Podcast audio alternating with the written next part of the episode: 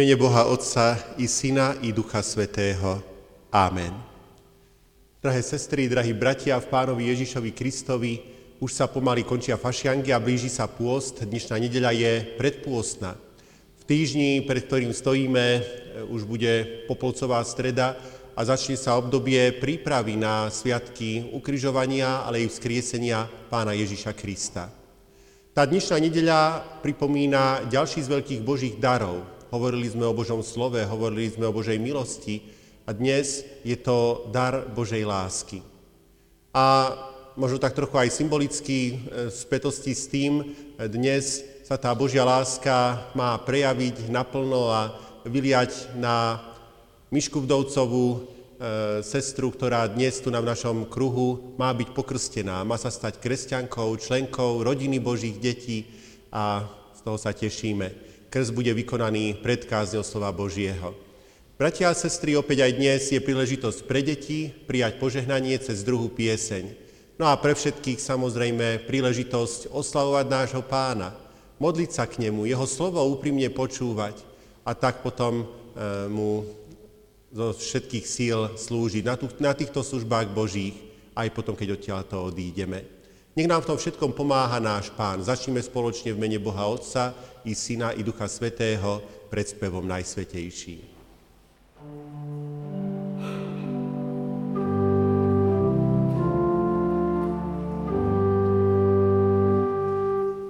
Najsvetejší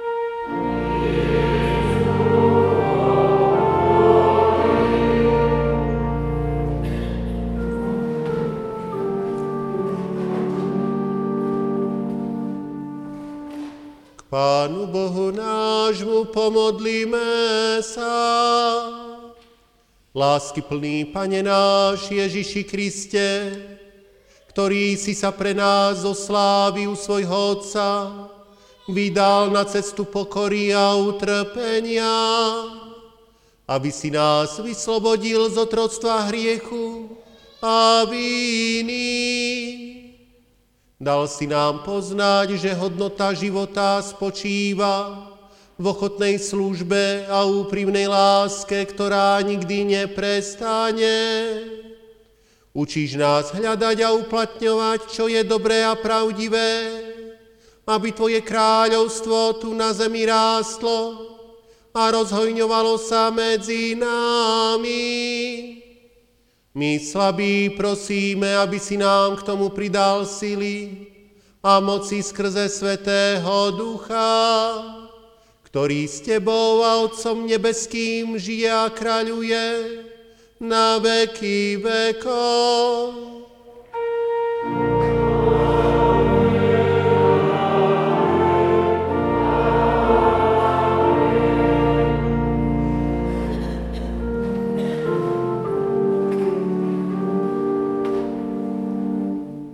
Vypočujte si, bratia a sestry, čítanie zo Starej zmluvy, ako je napísané v prvej knihe kráľov, v druhej kapitole od prvého po štvrtý verš.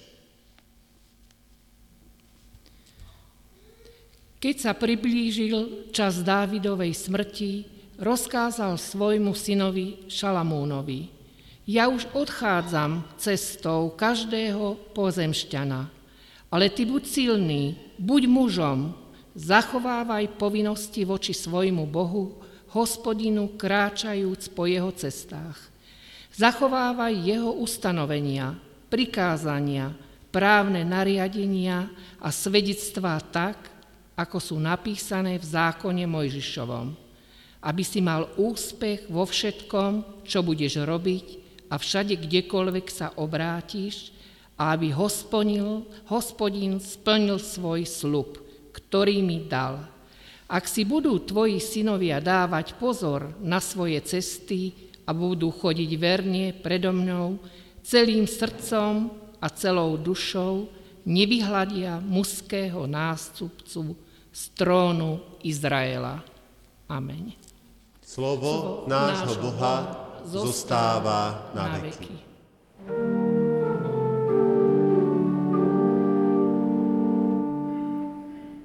Dnešná svetá nedelná epištola napísaná je v prvom liste Apoštola Pavla Korinský v 13. kapitole.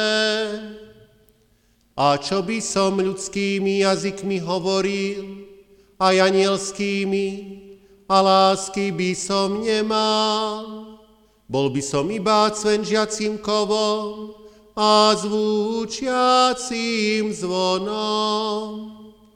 A čo by som vedel aj prorokovať a znal všetky tajomstvá a mal všetko možné poznanie, a čo by som mal takú vieru, že by som hory prenášal, a lásky by som nemal, nič nie som.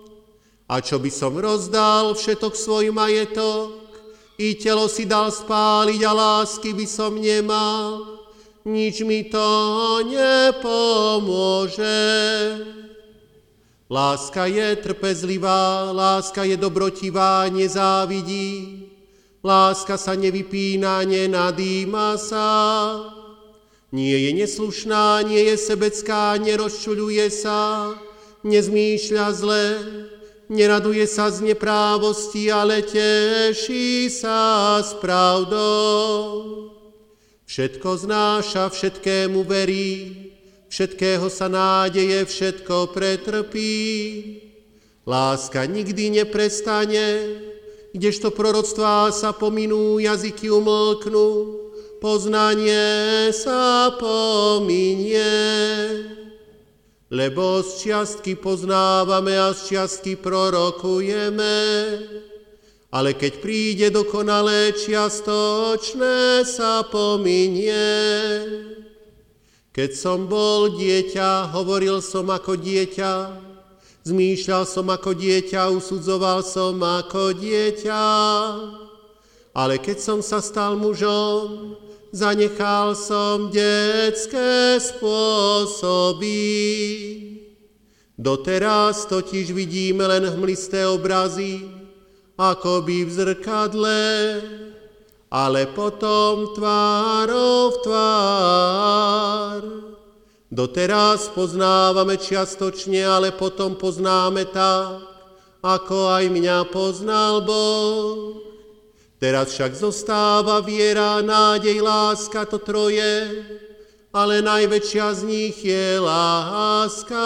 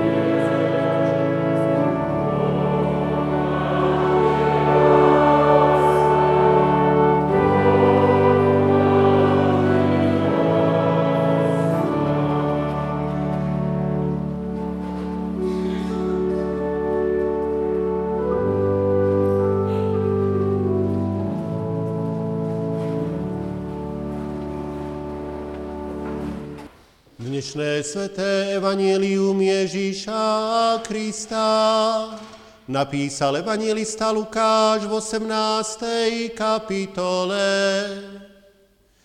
Vtedy pojal Ježíš k sebe dvanástich a hovoril im, aj hľa vstupujeme do Jeruzalema a splní sa všetko synovi človeka, čo napísali proroci lebo vydajú ho pohanom a budú sa mu posmievať a potupia ho a budú pľúvať na neho. A zbičujú ho i zabijú, ale na tretí deň vstane z mŕtvych. Oni však nič nerozumeli z toho a bolo im to slovo skryté. Ani nechápali, čo hovoril. Keď sa blížil ku Jerichu, nejaký slepec sedel pri ceste a žobral. Počujúc, že zástup ide tade, spýtoval sa, čo je to. Oznámili mu, že Ježiš Nazarecký ide tade. Tu zvolal Ježiš, syn Dávidov, zmiluj sa nado mnou. A tí, čo šli popredku, dohovárali mu, aby zamlkol. Ale on tým hlasnejšie kričal, syn Dávidov, zmiluj sa nado mnou. Na to Ježiš zastal a kázal priviesť ho k sebe. A keď sa priblížil, opýtal sa ho, čo chceš, aby som ti urobil. Odpovedal mu, pane, nech vidím.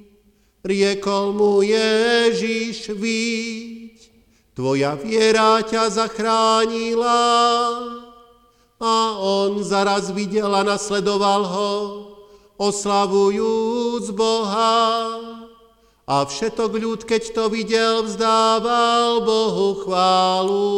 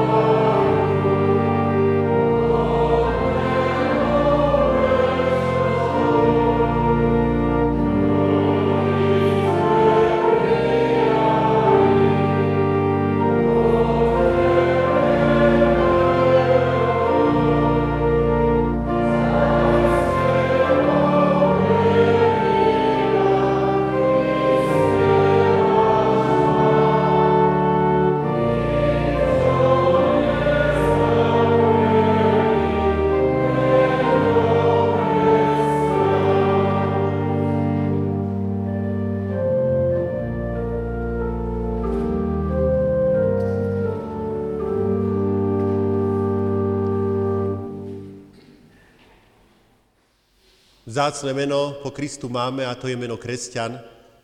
A vy, milá Michaela Vdovcová, máte toto meno prijať, máte sa stať kresťankou, Božím dieťaťom. Preto vás v tejto chvíli poprosím, aby ste tu na predstúpili pred oltár. A vás všetkých bratia a sestry prosím, aby sme sa z úcty k slovu Božiemu postavili a vypočuli si slová písma svätého, ktoré sú napísané Skutkoch Apoštolov v 16. kapitole v 23. až 33. verši. Keď ich zbičovali, uvrhli ich do väzenia a žalárnikovi prikázali, aby ich starostlivo strážil. Keď dostal taký príkaz, uvrhol ich do vnútorného väzenia a nohy im tuho zovrel do klady. Okolo polnoci modlili sa Pavel a Sílas, spievali Bohu chvály a väzni ich počúvali. Odrazu nastalo veľké zemetrasenie, takže sa otriasali základy žalára. Všetky dvere sa razom otvorili a všetkým sa uvoľnili okovy. Keď sa žalárnik prebudil a dvere väzenia videl otvorené, tasil meč a chcel si vziať život. Domnieval sa totiž, že väzni utiekli. Ale Pavel zavolal silným hlasom, neubližuj si, veď sme všetci tu. I pýtal si svetlo, vbehol a trasúca padol pred Pavlom a sílom. Vyviedol ich hovoriac, páni, čo mám činiť, aby som bol spasený? Odpovedali mu, ver v pána Ježiša a budeš spasený ty aj tvoj dom. Potom hovorili mu slovo Božie aj všetkým v jeho dome. Tú nočnú hodinu prijali k sebe, umil im rany a hneď sa dal pokrstiť aj on, aj všetci jeho domáci. Amen. Toľko slov Božieho slova.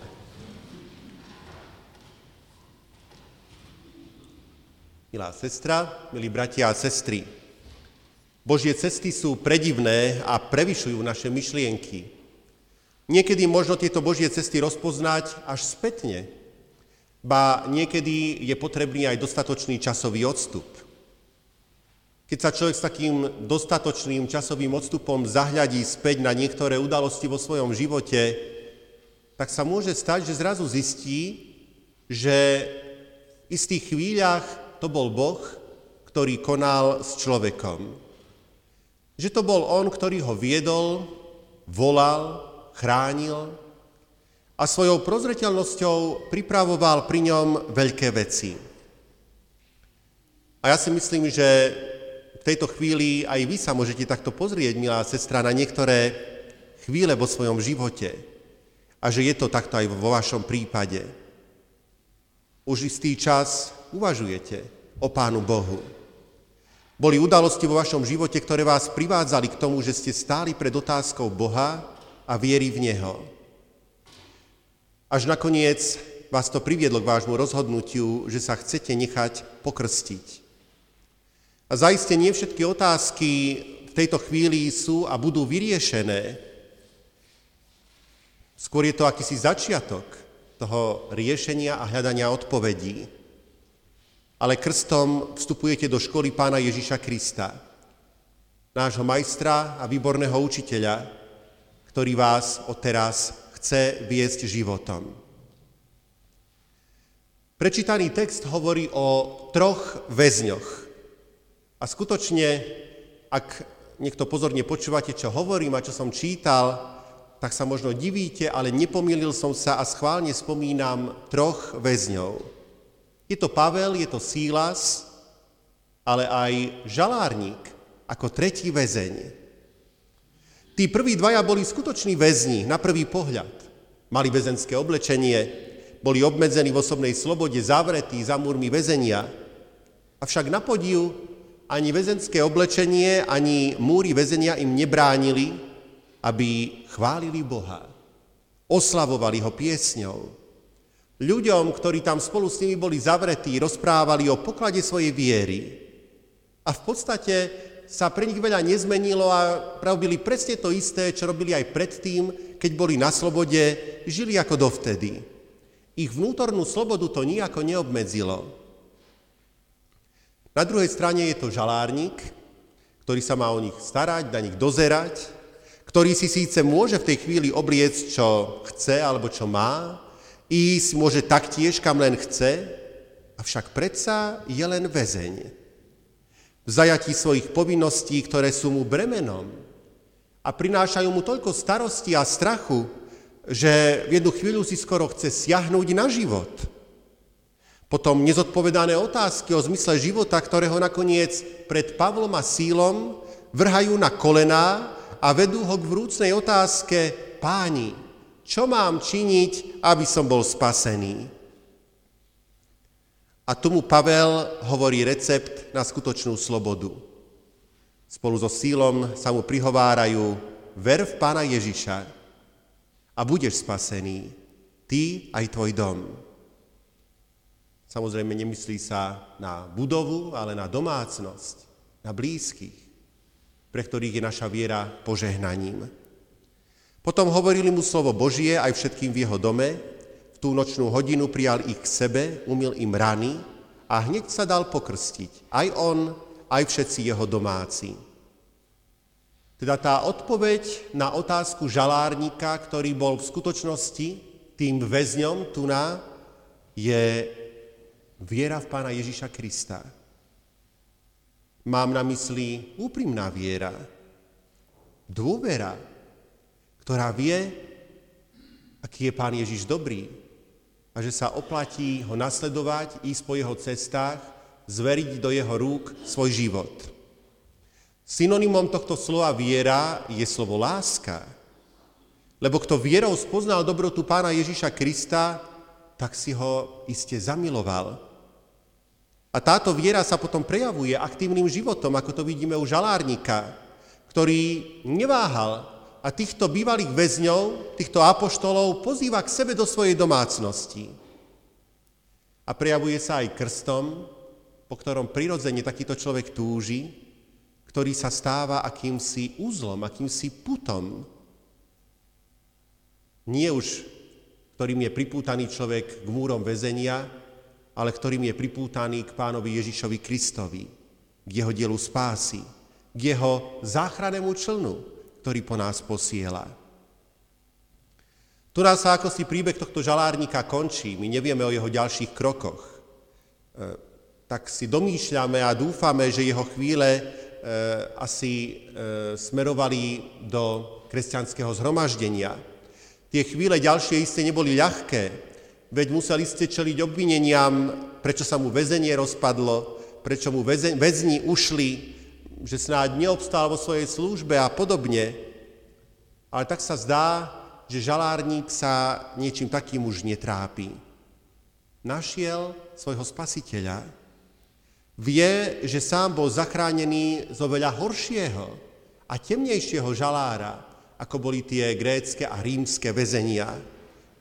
Teraz sa dostal na skutočné svetlo Božej lásky, Vie, že hospodin Boh je jeho mocným ochráncom, ako aj spievame v našich piesniach, je hradom prepevným.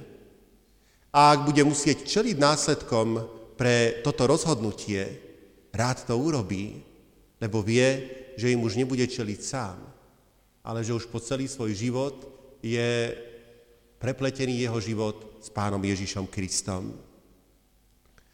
A tak veríme, že sa iste žalárnik zapojil do života miestneho cirkevného zboru. Doklad o tom nemáme, ale ako si to považujeme za prirodzené a samozrejmé. Pretože vieru nemôžno žiť osamotene, individuálne. Viera to je predsa vzťah. Je to vzťah predovšetkým s pánom, ale je to vzťah aj s jeho církvou. Preto vás pozývam, milá sestra, do spoločenstva církvy.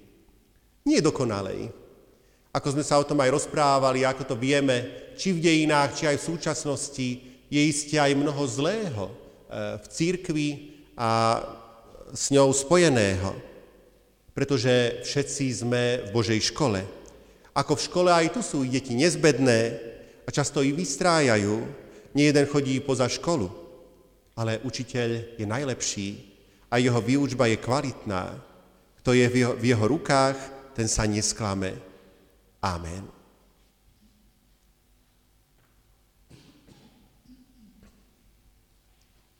My sme, bratia a sestry, tu spolu so sestrou počas uplynulých dní a týždňov prešli aj takou výučbou, kde sme prechádzali základné, základné otázky viery, e, života církvy a tak ďalej. E, a môžem povedať, že naša milá sestra sa mnoho z toho naučila zaiste mnoho ju ešte čaká, aby sa vo svojom živote viery od Pána Boha učila, tak ako to čaká každého jedného z nás. Teraz však už pristupujeme k iným otázkam a vás sa, milá sestra, v tejto chvíli pýtam, či sa chcete dať pokrstiť v meno trojediného Boha, Otca, Syna i Ducha Svetého. Chcete? Odmietate neveru, hriech a všetky diabolské skutky. Odmietate? Tak vás teda prosím, aby ste vyznali svoju vieru slovami viery všeobecnej kresťanskej a vás, drahý církevný zbor, prosím, aby ste sa postavili a pridali sa k nám. Verím v Boha Otca Všemohúceho, stvoriteľa neba i zeme. Verím v Ježiša Krista, syna jeho jediného, pána nášho ktorý sa počal z Ducha Svetého, narodil sa z Márie Panny, trpel pod ponským Pilátom, ukrižovaný umrel a pochovaný bol. Zostúpil do pekiel, tretí deň vstal z mŕtvych.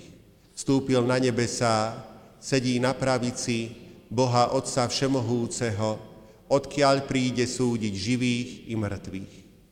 Verím v Ducha Svetého, Svetú Církev Všeobecnú, spoločenstvo svetých, hriechov odpustenie, tela z mŕtvych vzkriesenie a život večný. Amen. Vám, bratia a sestry, ďakujem a poprosím vás, sadnite si.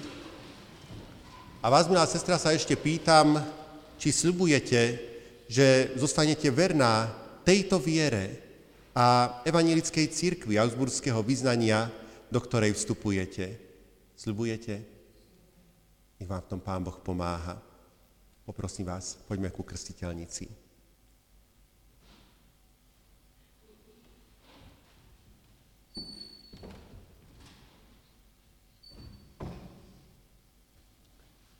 A tu opäť sa ešte aj spolu s vami, bratia a sestry, pomodlíme modlitbu pánovu. Oče náš, ktorý si v nebesiach, posved sa meno Tvoje, príď kráľovstvo Tvoje, buď vôľa Tvoja, ako v nebi, tak i na zemi. Chlieb náš každodenný daj nám dnes a odpust nám viny naše, ako aj my odpúšťame vynikom svojim. I neuvoď nás do pokušenia, ale zbav nás zlého, lebo Tvoje je kráľovstvo, i moc, i sláva na veky. Amen.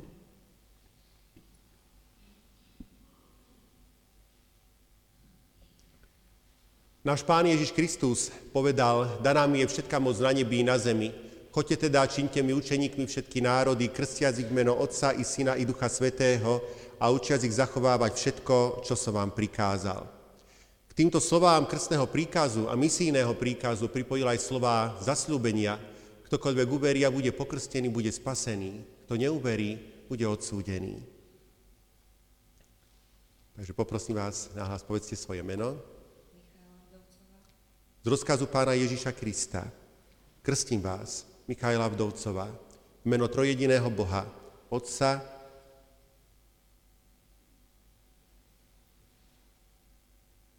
Syna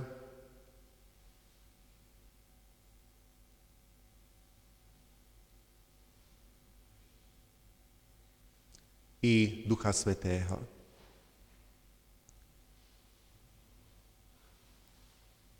Boh Otec, ktorý vás stvoril, Boh Syn, ktorý vás vykúpil, Boh Duch Svetý, ktorý vás chce viesť cestou posvetenia, nech vás požehnáva a vodí po dobrých cestách a dá raz aj väčší život a spasenie.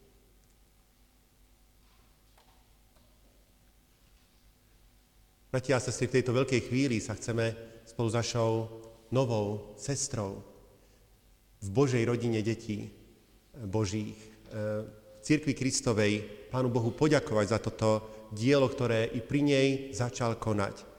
Vo vašom mene, milá sestra, sa chcem k Pánu Bohu pomodliť v duchu a pravde takto. Milosrdný Bože a Oče môj, chválim ťa a zvelebujem za preukázanú milosť, že si ma krstom svetým prijal za svoje dieťa a za dediča nebeského kráľovstva. Tvoje slovo som si zvolila za svetlo života a spravodlivosť Tvojho milého Syna, Ježiša Krista, za rúcho spasenia, ktorom chcem chodiť pred Tebou. Prosím ťa, veď ma svojim, svoj, svojim svetým duchom so všetkými bratmi a sestrami, aby som stále zostávala v Tvojej milosti. Zachovávaj ma pri svojom slove a v pravej viere až na veky. Amen. A my ako duchovný domov našej milej sestry, ako cirkevný zbor sa za ňu k Pánu Bohu takto pomodlíme. Všemohúci a milostivý Bože a Oče náš, ktorý si túto našu spolusestru prijal krstom svetým do zmluvy svojej milosti, ďakujeme Ti úprimne, že si ju osvietil svetlom svojho slova a ukázal si jej seba samého. Ďakujeme Ti, že si ju svetým evaníliom priviedol k vyznaniu viery a sľubu vernosti. Prosíme ťa, veď ju i naďalej svetým duchom, aby vytrvala pri Tvojej pravde, bojovala dobrý boj viery, a raz dosiahla spásu svojej duše. Nás uspôsob, aby sme túto spolusestru, ktorú sme prijali do nášho spoločenstva, predchádzali dobrým a príkladným kresťanským životom. Učiň to pre Ježiša Krista, nášho pána a spasiteľa, väčšine požehnaného. Amen. Sláva Bohu Otcu, i Synu, i Duchu Svetému, ako bola na počiatku, i teraz, i vždycky, i na veky vekov. Amen.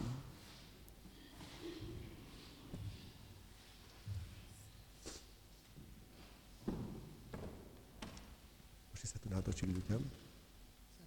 Ešte takto zatiaľ. Milá sestra, ja vám blahoželám. Vítam vás v cirkevnom zbore, v církvi, ale aj v tejto Božej rodine. Prajem vám, aby vám Pán Boh pomáhal a viedol vás po dobrých cestách. A na pamiatku tejto udalosti vám odozdám aj toto svedectvo o krste svetom nech vám Pán Boh pomáha. Nech sa páči. Môžete si sadnúť. Bratia a sestry, a my teraz pokračujme nasledujúcou piesňou. thank you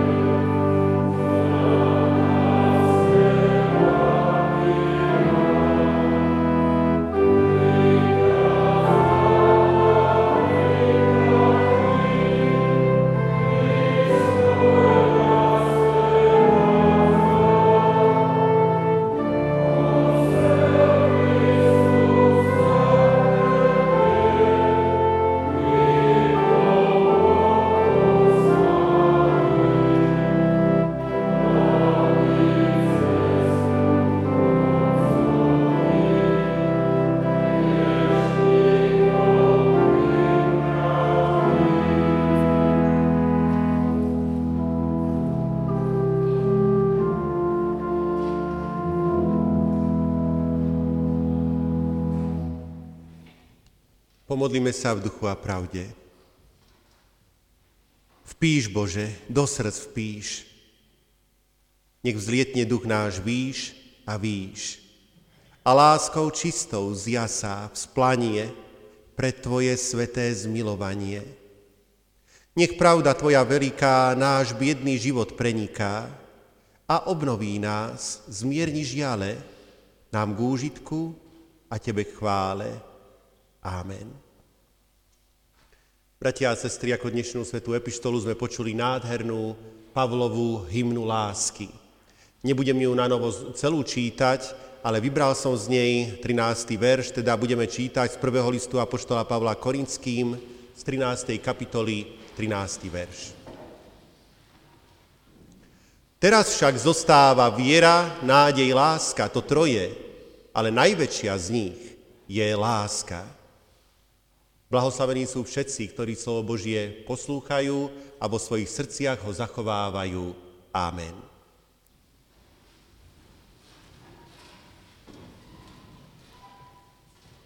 Bratia a sestry, dávno v stredoveku šiel jeden muž po zaprášenej ceste. Dlhú dobu už nevedel, čo si má počnúť so svojím životom, aký mu dať zmysel. A tak si chcel pripomenúť to, čo sa mu stratilo – Rozhodol sa teda, že sa bude pýtať každého, koho stretne, čo ich dokáže natchnúť, čo zmysluplného robia a prečo to robia. Najskôr natrafil na muža, ktorý sedel na kraji cesty a zhrbený udieral do kameňa. Pútnik sa zastavil, dlho sa na neho pozeral a potom sa ho spýtal, priateľu, už dlho sa na teba pozerám, ako zručne tlčieš do toho kameňa. Môžeš povedať mne, neznalému tvojho remesla, čo to tu robíš?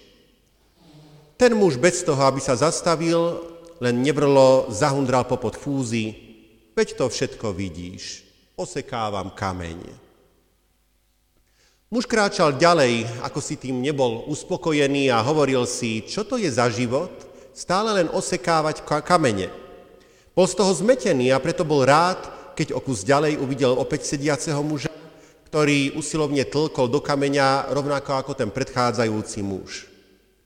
Pútnik k nemu pristúpil a rovnako ako predtým sa aj tohoto ďalšieho spýtal, priateľu, prečo otlkaš ten kameň? Ten muž, zaskočený nečakanou otázkou, po krátkom zaváhaní odpovedal, nevidíš cudzinec? Vyrábam rohové kamene na stavbu. Pútnik odchádzal opäť nespokojný a narastalo v ňom zúfalstvo. Predsa nemôže byť život len o osekávaní kameňov a obrábaní kameňov na stavbu. Ponorený do svojich chmúrnych myšlienok takmer prehliadoli ďalšieho muža, ktorý rovnako ako tí dvaja predchádzajúci sedel na kraji prašnej cesty a otechsával svoj kameň.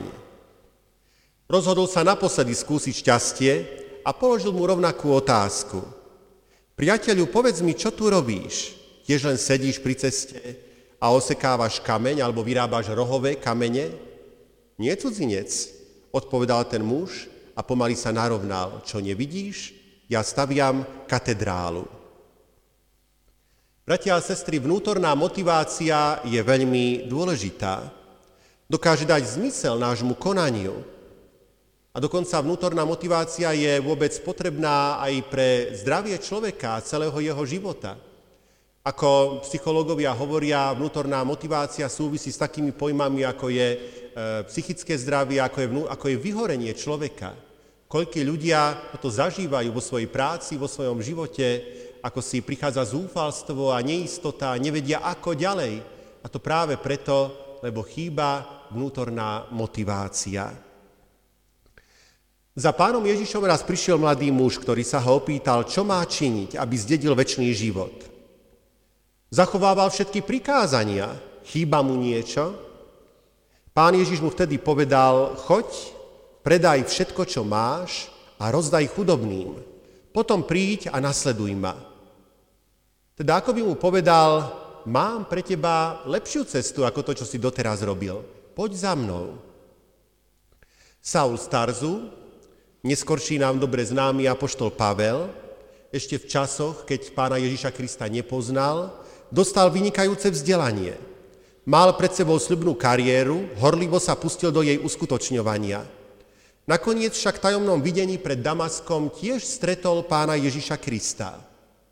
Inými slovami síce, ale ako by mu Kristus rovnako povedal, ukážem ti lepšiu cestu, ako si doteraz išiel. Poď za mnou. A Pavel túto výzvu poslúchol a stal sa z neho Kristov apoštol, ktorý po celej rímskej ríši hlásal meno Kristovo. Prečo v tejto súvislosti spomínam tieto dva príbehy? Obidva súvisia s tou vnútornou motiváciou. Ten bohatý mládenec, ako si tú motiváciu nenašiel, pritom mu ju pán Ježiš ponúkal, mám pre teba lepšiu cestu, ako si doteraz išiel.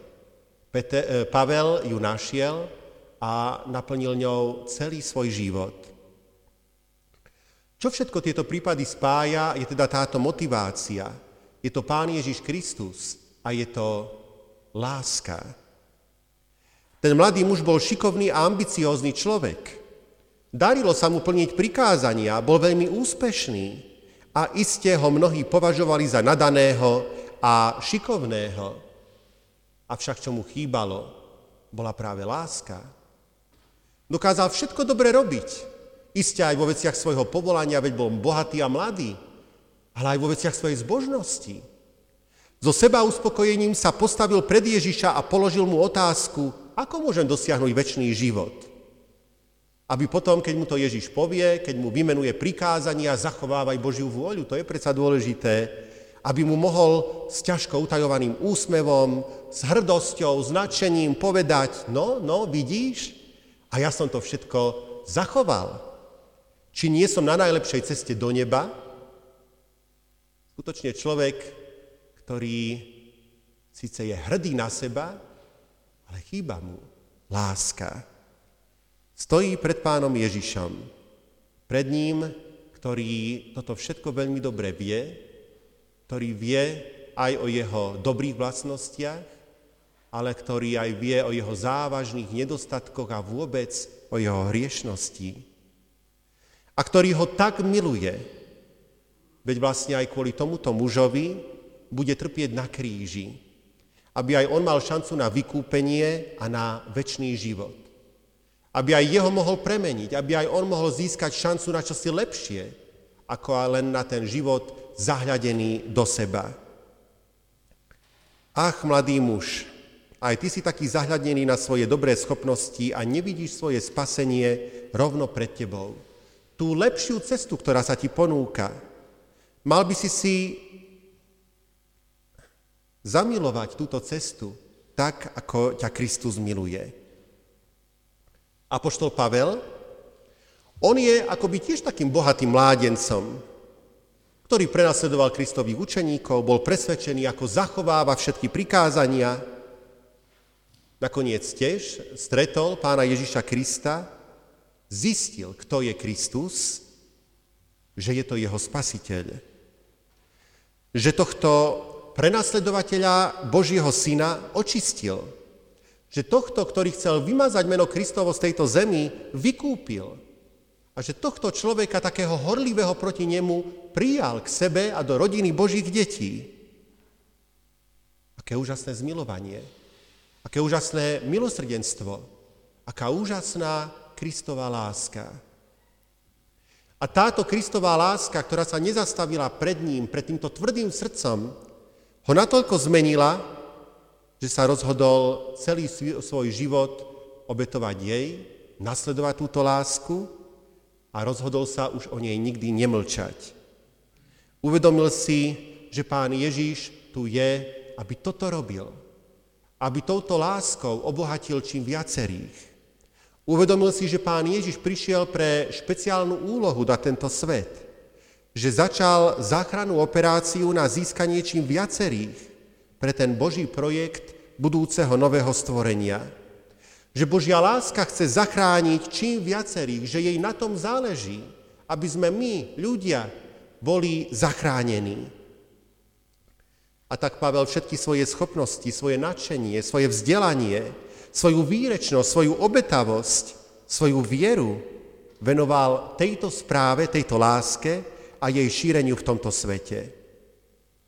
Obaja títo muži, bohatý mládenec i Pavel, dostali príležitosť nielen ukázať svoje schopnosti a predviesť sa, akí sú šikovní, ale smeli sa pustiť do budovania toho veľkého Božieho projektu, do budovania tej Božej katedrály, katedrály nového stvorenia, budúceho života, nového sveta, ktorého uholným kameňom, pevným základom je Pán Ježiš Kristus a jeho vykupiteľská obeď, a ktoré chcú zahrnúť do tohto diela čím viacerých.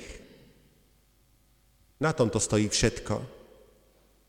Teda život, ktorý sa pohybuje v súradniciach dvoch osí. Jednou osou je úžasná Božia láska k nám a druhou je naša láska k blížnemu. Dva vektory, ktoré určujú náš pohyb. Dva magnety, ktoré človeka zachytia, ho neodolateľne priťahujú a určujú charakter jeho bytia. Bratia a sestry, týmto siahodlhým úvodom, po ktorom už nemá nasledovať niečo o mnoho dlhšie, e, začínam preto, lebo dnešný úryvok z Božího slova, tá nádherná Pavlova hymna lásky nás stavia pred tento problém. Čo je motiváciou nášho života? Už sme počuli tri príklady motivácie a teraz tu máme Korintianov, ktorým Pavel píše a pre ktorých musel dať dokopy hymnu lásky, korinských kresťanov, ktorých motiváciou bola opäť ich vlastná realizácia. Podobne ako to bolo pri tých otesávačoch kameňov, ktorí čo si museli robiť a tak búchali do kameňa a len posledný si uvedomoval, do čoho veľkého je zapojený, bohatý mládenec, ktorý chcel seba vyvýšiť, ale zabudol na čosi väčšie, Pavel, ktorý to spoznal. Korintiania, ktorí žili v korinskom cirkevnom zbore, nádhernom, zvláštnom cirkevnom zbore, na, strane, na jednej strane úžasnom. Bolo to, bolo tu veľmi pestré spoločenstvo zložené z bohatých i chudobných. Mnohí tu boli veľmi obdarovaní. Keď čítate úvod listu Apoštola Pavla do Korintu, tohto prvého listu, tak tam ich chváli pre bohatstvo tých duchovných darov. Boli tam šikovní rečníci, výborní znalci písma, horliví služobníci, šikovní vykladači a množstvo ďalších duchovných darov. Ale žiaľ, tieto ich schopnosti človek by očakával, akému duchovnému rastu budú slúžiť, akému napredovaniu, akému úžasnému dielu Božiemu na tejto zemi, sa stali príležitosťou pre hádky, pre štiepenie, pre rozkol. Kto z nich vedel napríklad šikovne vykladať písmo, tvrdil, že toto je ten najsprávnejší dar. A okolo neho vznikla skupinka akýchsi prívržencov, ktorá sa separovala od tých ostatných, ktorí mali dar jazykov, ktorý bol v tých časoch častý, tí ho veľmi zdôrazňovali a opäť sa to stalo dôvodom rozkolu. Teda skutočne Pán Boh im dal také úžasné dary, aby konali dobré veci v tom Božom diele spásy.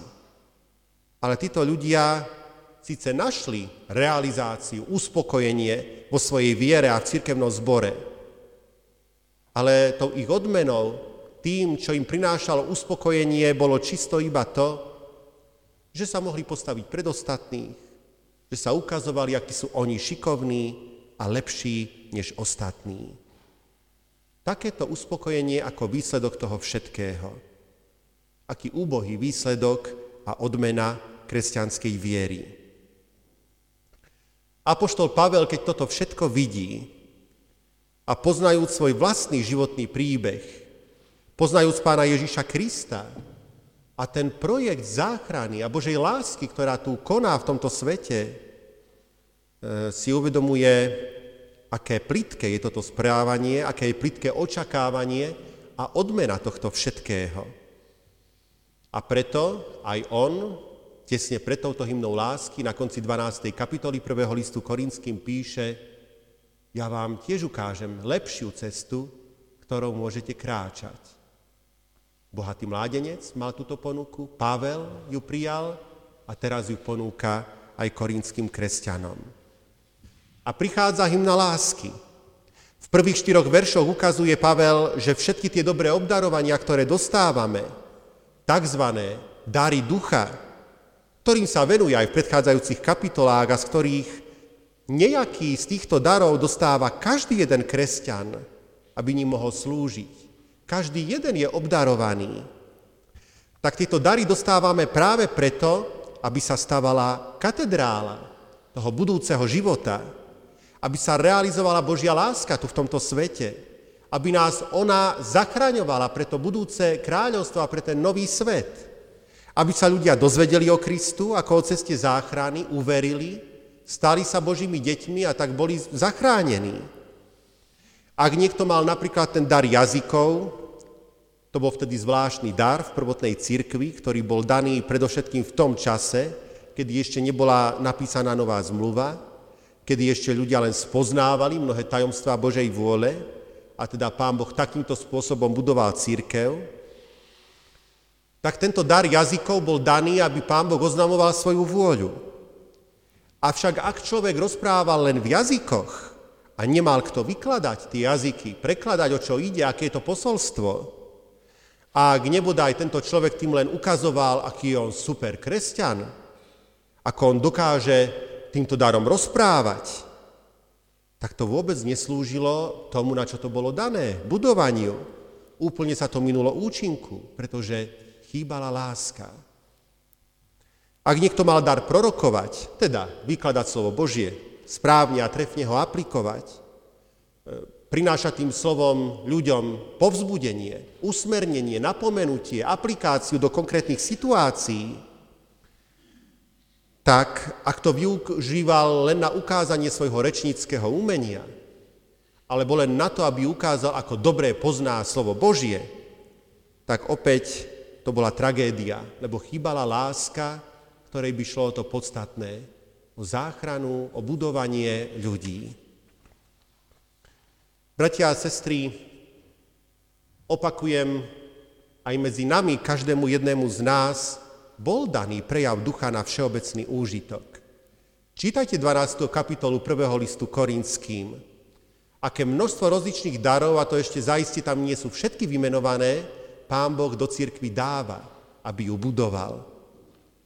Každý z nás sme akýmsi orgánom tela Kristovho, jednou časťou tohto tela, a každej bol daný nejaký úžitok, nejaká úloha, ktorú má vykonávať. Tieto dary nám boli dané preto, aby sme boli súčasťou tela Kristovho, tela, ktoré stavia katedrálu, katedrálu budúceho sveta, katedrálu lásky, katedrálu zahrňajúcu všetkých zachránených. A tak, milá sestra, milý brat, vieš spievať? Akým, ako svojim darom slúžiš Božej láske? Kto bol tvojim darom zachránený? Prečo sa nepridáš napríklad do spevokolu? Alebo si robotný človek, rád pracuješ manuálne, aj to je úžasný Boží dar. Ale prečo to nevyužívaš v církevnom zbore? Vieš možno robiť s technikou? Potrebujeme takého človeka. Či k mixpultu a zaiste aj mnohým ďalším veciam. Vieš robiť s počítačom? Aký úžasný dar? potrebný na záchranu ľudí v tomto svete. A množstvo ďalších darov. Pestuješ kvietky v záhrade a keď to úžasné, keď tie kvietky potom môžu zdobiť náš chrám. Naozaj každému bol daný dar pre spoločný úžitok a na záchranu ľudí v tomto svete. Môžeme spoločne stavať katedrálu, len ak je tam prítomná láska. Tá dvojaká láska. Láska k Pánu Bohu a láska k ľuďom.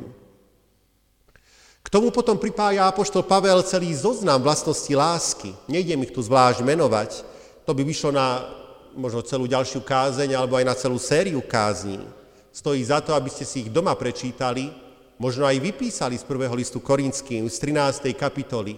Dajte si ich na chladničku, aby ste ich denodenne videli. Nielen kvôli tomu, aby sme sa nimi trápili, koľko lásky nám ešte chýba, ale ani nie len k tomu, aby sme budovali sebavedomie a povedali si, hm, v tomto som dobrý, toto sa mi podarilo, to by sme zase boli tam, kde bol ten bohatý mládenec, ale môžeme si všimnúť zaujímavú vec.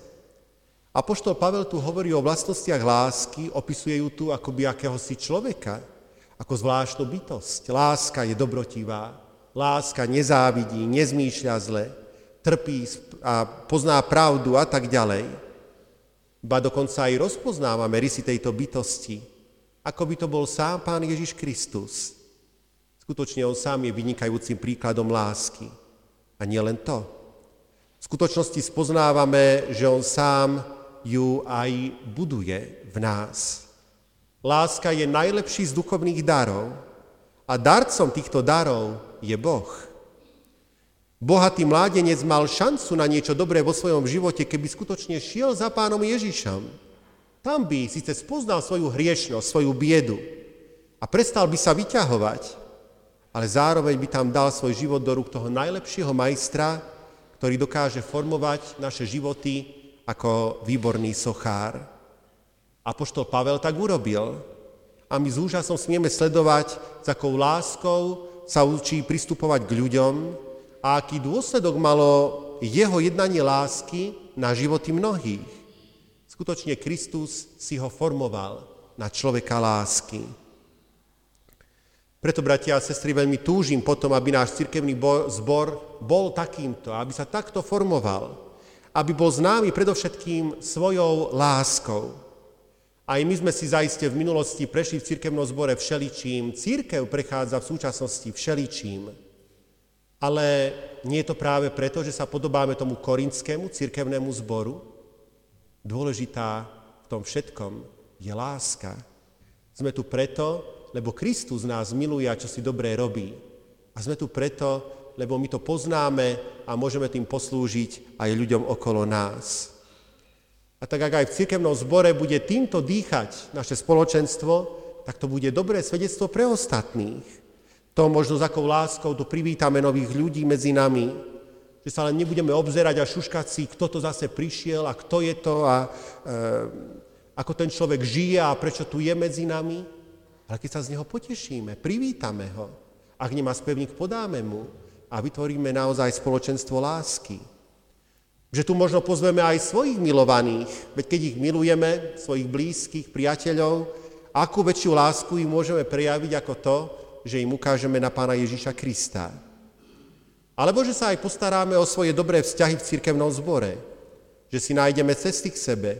Že sa budeme zaujímať o seba, nie v tom zmysle, aby som mal zajtra čo zase doma povedať o niekom, ale že sa snažíme porozumieť tomu druhému, ak trápi naše vzťahy bremeno viny, že nájdeme cestu k odpusteniu a zmiereniu. Veď predsa k tomuto všetkému a všetky potrebné veci k tomu nám Boh dáva v Ježišovi Kristovi. V ňom učinil všetky potrebné predpoklady. Láska má ešte jednu vzácnosť a to vlastnosťou je, jednu vzácnú vlastnosť, to vlastnosťou je to, že patrí väčšnosti. Ako píše Pavel, všetky ostatné dary, schopnosti slúžia v tomto nedokonalom čase, lebo Pána Boha nevidíme, vidíme ho len vierou, ehm, jeho slovo priamo nepočujeme, len potrebujeme naozaj niekoho, kto by nám ho vyložil, kto by nám ho aplikoval na náš život a tak ďalej. Ale láska, láska to je vlastnosť samotného Boha. Ona nastavila tie dva magnety, ktorými pozýva všetkých, Kristovú lásku k nám a našu lásku k blížnym. Ona spustila tie záchranné siete, ktoré chcú zahrnúť čím viacerých. Ona nám dáva schopnosti pre všeobecný úžitok, aby sme ich nepremárnili, nezanedbávali, ale aby sme im dali skutočný a zmysluplný rozmer v službe lásky Evanieliu v cirkevnom zbore. Tam, kde je láska, kde sú základy tej katedrály, ktorá raz bude stáť vo väčšnosti um, a ona sa už stavia, tak tam budeme môcť byť aj my. Jej dokončenie je už blízko láska už zavládne a súčasťou budúcnosti lásky môže byť každý, kto spoznal lásku Kristovu k nám. Amen. Pomodlíme sa v duchu a pravde takto. Drahý Pane Ježiši Kriste, Ty veľký staviteľu, Ty si povedal, že ideš pripraviť príbytky pre nás v našom pravom domove, v našej skutočnej vlasti a že keď prídeš, vezmeš nás tam. Drahý spasiteľu, Ty mocný víťaz nad všetkými nepriateľmi. Ty si najmocnejší, lebo si zvíťazil i nad diablom, i nad smrťou a nikto sa Ti nerovná. V Tvojich rukách je budúcnosť a pripravuješ nové veci. Ďakujeme Ti za to poznanie, že toto všetko robíš A že to všetko robíš z lásky k nám. Že to nerobíš pre seba, ale aj pre nás. Že to všetko je založené na láske.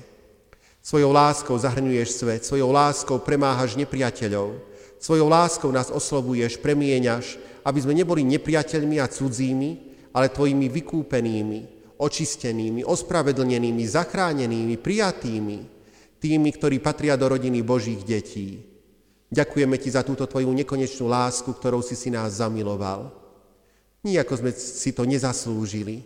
Neboli sme vôbec takí perfektní, nie sme toho hodní, veď Ty nás sám najlepšie poznáš.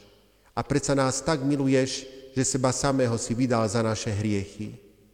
Je to priveľké poznanie pre nás. Uvedomujeme si, že v Tebe máme skutočný poklad, opravdové bohatstvo, lebo tento poklad a toto bohatstve majú moc získať nám väčnosť. V nich máme zabezpečený život, v nich je nádej do budúcnosti. Pane, navyše toho pokladu je toľko, že stačí aj pre našich blízkych i pre všetkých, ktorých máme radi. Ďakujeme Ti zaň. I za všetky schopnosti, ktoré nám dávaš, aby sme každý svojím spôsobom mohli slúžiť tomuto pokladu a tejto zachraňujúcej láske. Pomáhaj nám v tom, daj nám k tomu odvahu. Je tu cirkevný zbor, ktorý je miestom konania Tvojej spásy. Pane, pomôž nám spoznávať svoje dary a v cirkevnom zbore slúžiť. Pomôž nám, aby sme si nikto nenamýšľali, že sme pre svoje obdarovania viac ako iní. Ani aby sme sa podceňovali, že vraj máme chudobnejšie dary ako iní. Vieme, že s každým z nás rátaš a každý jeden je dôležitý. Len nám pomôž, aby sme sa nebáli slúžiť Tvojej láske a Tvojej záchrane. Ďakujeme Ti, drahý Pane, za nové manželstvá, ktoré včera v našom chráme mohli byť uzavreté. Uvedomujeme si, aké sú dnes vzťahy mladých ľudí krehké. O to viac si uvedomujeme, aký si nám Ty vzácný, ktorý si láska, ktorý konáš dielo lásky a ktorý učíš láske. Pane, ujmi sa týchto manželstiev. Pomáhaj im, aby v Tebe žili, aby boli súčasťou Tvojej cirkvi, aby sa navzájom budovali vo viere a láske Ty ich veď po cestách spravodlivých a k vodám osviežujúcim. Amen. Sláva Bohu Otcu i Synu i Duchu Svetému, ako bola na počiatku, i teraz, i vždycky, i na veky vekov. Amen. Bratia a sestry, oznámy máte v informačných listoch. Pripomínam len, že dnešná ofera je určená v rámci cirkevného zboru na zbierku na opravu interiéru kostola. Pozývame vás srdečne k tejto ofere, k štedrosti pri nej. Veríme, že tak ako to konvent schválil, že už toho roku sa podarí prístupiť aj k týmto prácam, aj vďaka našej spoločnej štedrosti a že aj toto miesto, kde prebývame, kde Pána Boha vzývame, budeme môcť mať pekné a milé. Na budúci týždeň je prvá pôstna nedeľa a ofera pri tejto príležitosti bude určená e, na generálnu podporoveň. To je celocirkevný fond, ktorý zriadilo generálne prezbiterstvo na podporu stavby, oprav e, rôznych či kostolov, modlitebníc, fár, ale aj iných cirkevných budov. E, a teda podpora tohto fondu je práve podporou takýchto aktivít v cirkvi. Takže i tu vás pozývame k vašej štedrej účasti. Ostatné oznamy nebudem opakovať, prosím vás, pozrite si ich v informačnom liste. Pridávam ale informáciu o milodaroch. Pri včerajších sobášoch e, mladomanželov e, sme prijali nasledovné milodary. Pri sobáši Lukáša Burdela a Vladimíry Koužimskej e, títo mladomanželia obetovali pre potreby cirkevného zboru milodár 25 eur a pri sobáši Pavla Mihálika a Patrície Lehockej je to milodar pre potreby cirkevného zboru 50 eur. Za všetky prijaté milodary ďakujeme a nech Pán Boh ochraňuje a vedie po dobrých cestách týchto manželov.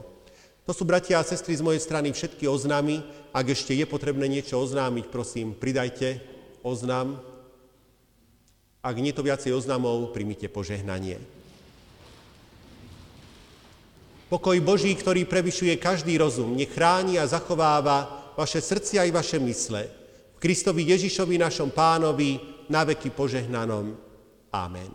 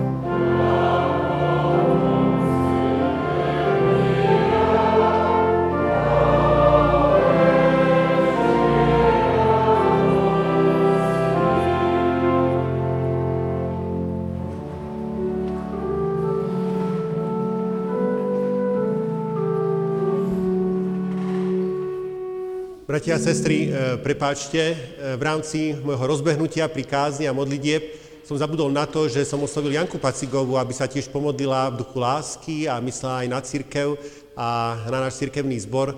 Preto, ak sa nenahneváte, prosím vás, ešte si na chvíľočku sadnite a prosím Janku, aby aj túto modlitbu v našom zhromaždení predniesla a spoločne takto s ňou volajme k Pánu Bohu. Drahý náš Pane, my si všetci uvedomujeme, že láska, ktorá je v nás, nie je samozrejmosťou, ale je to obrazom Tvojim, lebo Ty sám láskou veľkou si. A tak ťa aj dnes prosíme, keď sa zamýšľame nad týmto nádherným citom, aby si nám pomáhal všetko, čo vo svojich životoch konáme, konať s láskou. Aby si nám pomáhal lásku vkladať do našich prác, našom zamestnaní, v našich rodinách. Aby si nám pomáhal s láskou konať dobro voči našim najbližším i voči ľuďom, ktorých máme na vôkol. Prosíme ťa za našu církev, nech nej tiež vládne láska a pokora. Prosíme ťa, Pane, daj, aby sme sa chceli každý deň na Teba podobať viac a viac, aby sme nezabúdali na to, že Ty si láska a že my chceme v tejto láske žiť. Amen. Amen.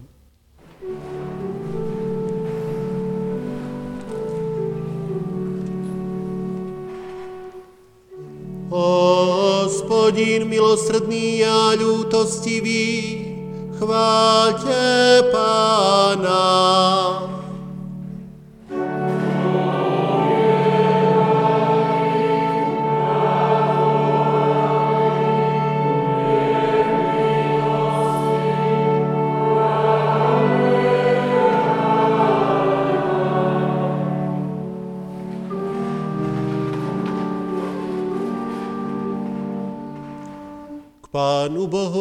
Nášmu pomodlíme sa. Synu Boží, milý náš Pane nebeský, ktorý prichádzaš do našej ľudskej biedy a svojim slovom nám otváraš srdcia aj oči, aby sme Tvoju neskonalú dobrotu a svoju nehodnosť poznali. Ty si sa dobrovoľne vydal do rúk svojich protivníkov, aby si svoj život dal ako výkupné za nás a za naše spásenie. Osvieť všetkých, pre ktorých si prišiel, aby darom Tvojej lásky a obete neopovrhovali. Nás prosíme, nauč chápať Tvoje slovo, aby sme vedeli aj my prinášať obete v láske a tak ťa pokorne nasledovali, a novým životom viery oslavovali tu časne i večne.